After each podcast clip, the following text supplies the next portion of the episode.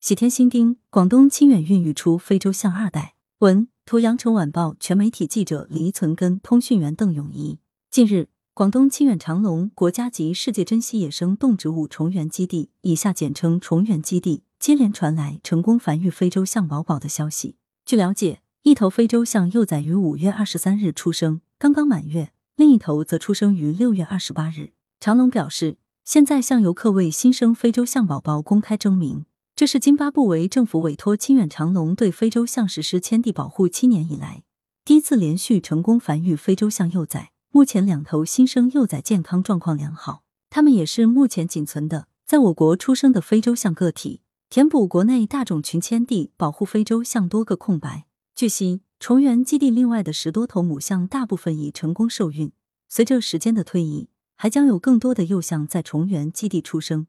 从而建立一个可持续发展的非洲象迁地保护种群，为我国的生物多样性保护事业添上浓墨重彩的一笔，也为世界珍稀动物保护提供了中国案例。津巴布韦是非洲象分布最为密集的国家之一，然而连年干旱、食物短缺和人象冲突，导致津巴布韦非洲象的生存环境逐年恶化。为了更好的保护非洲象，津巴布韦政府一直寻求通过国际合作，带给非洲象保护工作更多的帮助和有效的支持。在国家林业和草原局、海关总署等金中两国相关主管部门的联合推动之下，根据中非动物保护合作相关的计划，二零一五年七月，一群非洲大象来到清远长隆安家，开启了迁地保护之旅。长隆通过中国野生动物保护协会向津巴布韦国家保护基金捐助二十万美元。又通过迁地保护合作，持续向该基金注资，用于当地解决大象饮水、反击盗猎等问题。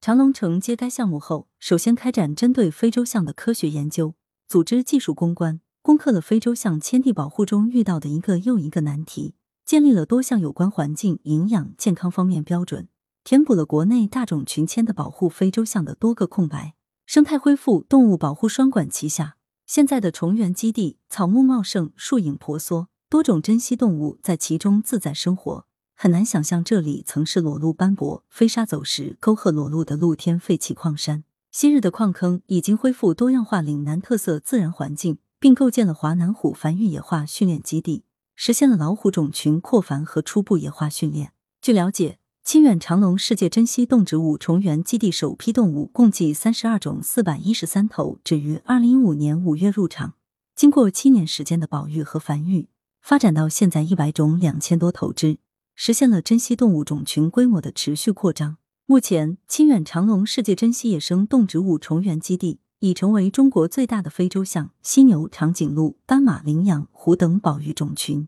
来源：羊城晚报羊城派，责编：文艺，校对：谢志忠。